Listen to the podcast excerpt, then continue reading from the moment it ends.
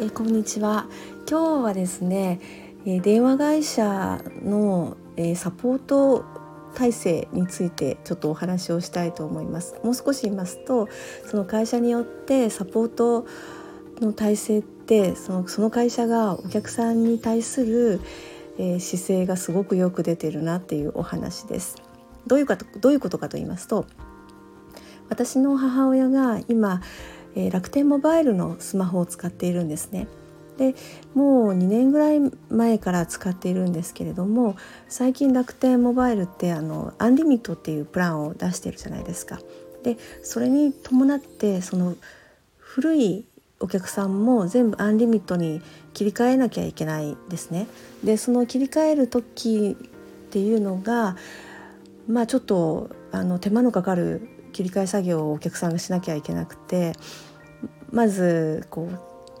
古い契約を切って新たに楽天モバイルと契約をし直すっていうことをするんですね。でその手続きをネットでやってでそれで SIM カードが送られてきてそれをスマホで入れ替えるっていうことをしなければいけないんですね。で私の母親はまあ電話ですね通話か LINE しかしないっていう感じの ユーザーさんでですねなかなかそんな SIM カードを入れ替えろとか手続きをネットでしろとかそういうことを言われてもまあほぼほぼできないような人なんですね。で私があの、まあ、離れて暮らしてはいるんですけれどもネットでこうどんな手続きをしなきゃいけないっていうのをこうあらかじめ調べておいてででそれをまあ母親にいろいろ伝えてで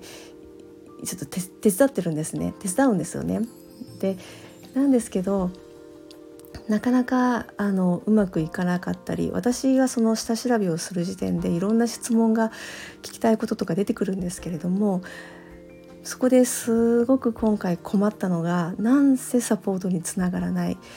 電話かチャットかでつながるはずなんですけれどもね。一応そういうあの窓口はあるんですけれども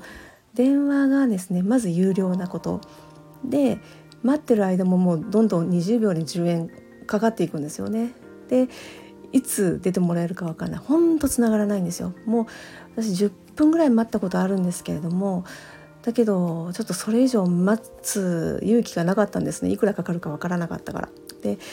もう電話はもう本当に諦めてでチャットで、まあ、あの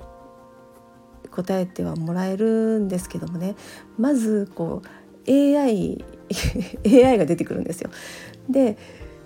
えーと、その AI に聞くんですね。こんなことが分かりません。たら AI が何をするかっていうと結局はウェブサイトに載っている FAQ ですよねよくある質問の中からそのキーワードで検索した内容をリストアップしてでこの中で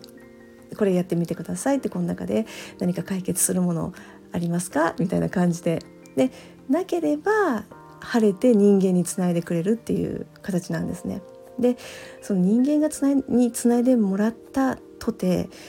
こう質問をまず入力してすぐにもう帰ってくるわけでは絶対なくて私の場合は少なくとも30分待ちましたね。で、まあ、チャットなんであの待ってる間の料金もかかるわけじゃないしあとまあほっとけばその向こうの楽天の方がチャットで返してくれるんでね忘れた頃に返してくれるんで、まあ、それを見た見て気づいた時に返事が来てるっていう感じでまあ帰ってくることは帰ってくるけどそれそれで例えばまだ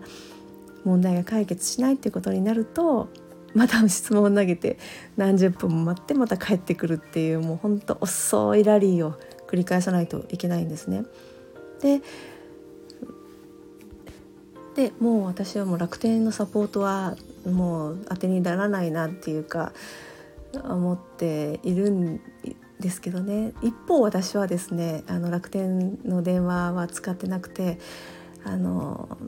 ソフトバンクだったりあとスマホはあれですね iPhone 使ってるんですね。でパソコンは Mac を使っています。で私 Apple 結構大好きでなんで好きかっていうとサポートがすごくいいんですよね。あの買って半年以内であれば、えっと、電話もこうアップルの方からかけてくるもらうようにできるんですね。ネット上でその自分の電話番号とあと自分がの持ってるそのまあ Mac だったら MacBook Air だったらそれのシリアル番号を入れればあこの人は最近買ったなって言ってここは分かってで2分後にかかってきますみたいな感じで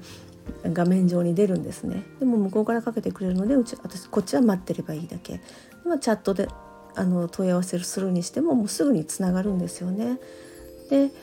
あの半年以上経ってる人購入から半年以上経っててもちゃんとサポートの番号は画面あのウェブサイトに出ててでそこに電話をすればもうすぐに話ができるっていう感じになってるんですね。本当待たされたことはうん45分あれば長い方って感じなんですよね。で一旦その担当の方につないでもらってで話してもその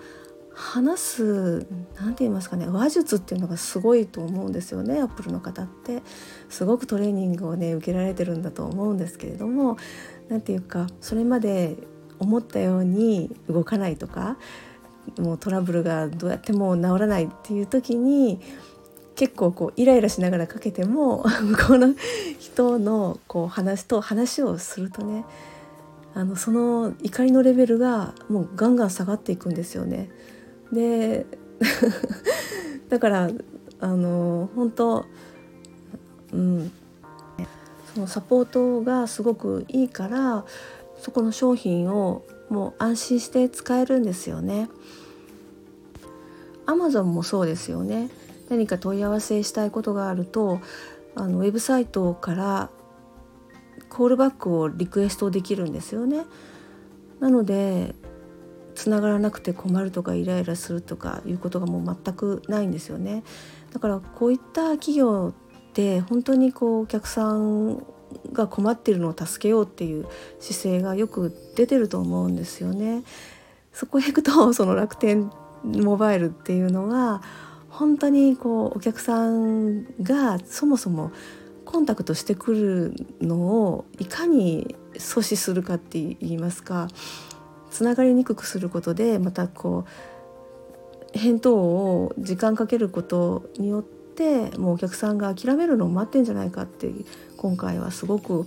思いましたね。ですのであまり何て言うかこうスマホのことにあまり詳しくない方ですとかこう自分でねネットで調べて解決しようなんていう人でないのであればサポートがいい会社と付き合うのが一番いいと思いますね。安いのってやっぱり安いなと思いますそういうサービスの面で経費を削ってるっていうか経費をかけていないんでしょうねだからそういうのでもいいってもう自分でトラブルを解決していくんだっていうぐらいの意気込みがある人ある人でなければやっぱりサポートのいい会社の製品を選ぶことを私はお勧めします。本当今回の件ではそれを痛感しました。はい、では今日はこれで以上です。えー、お聞きいただきましてありがとうございました。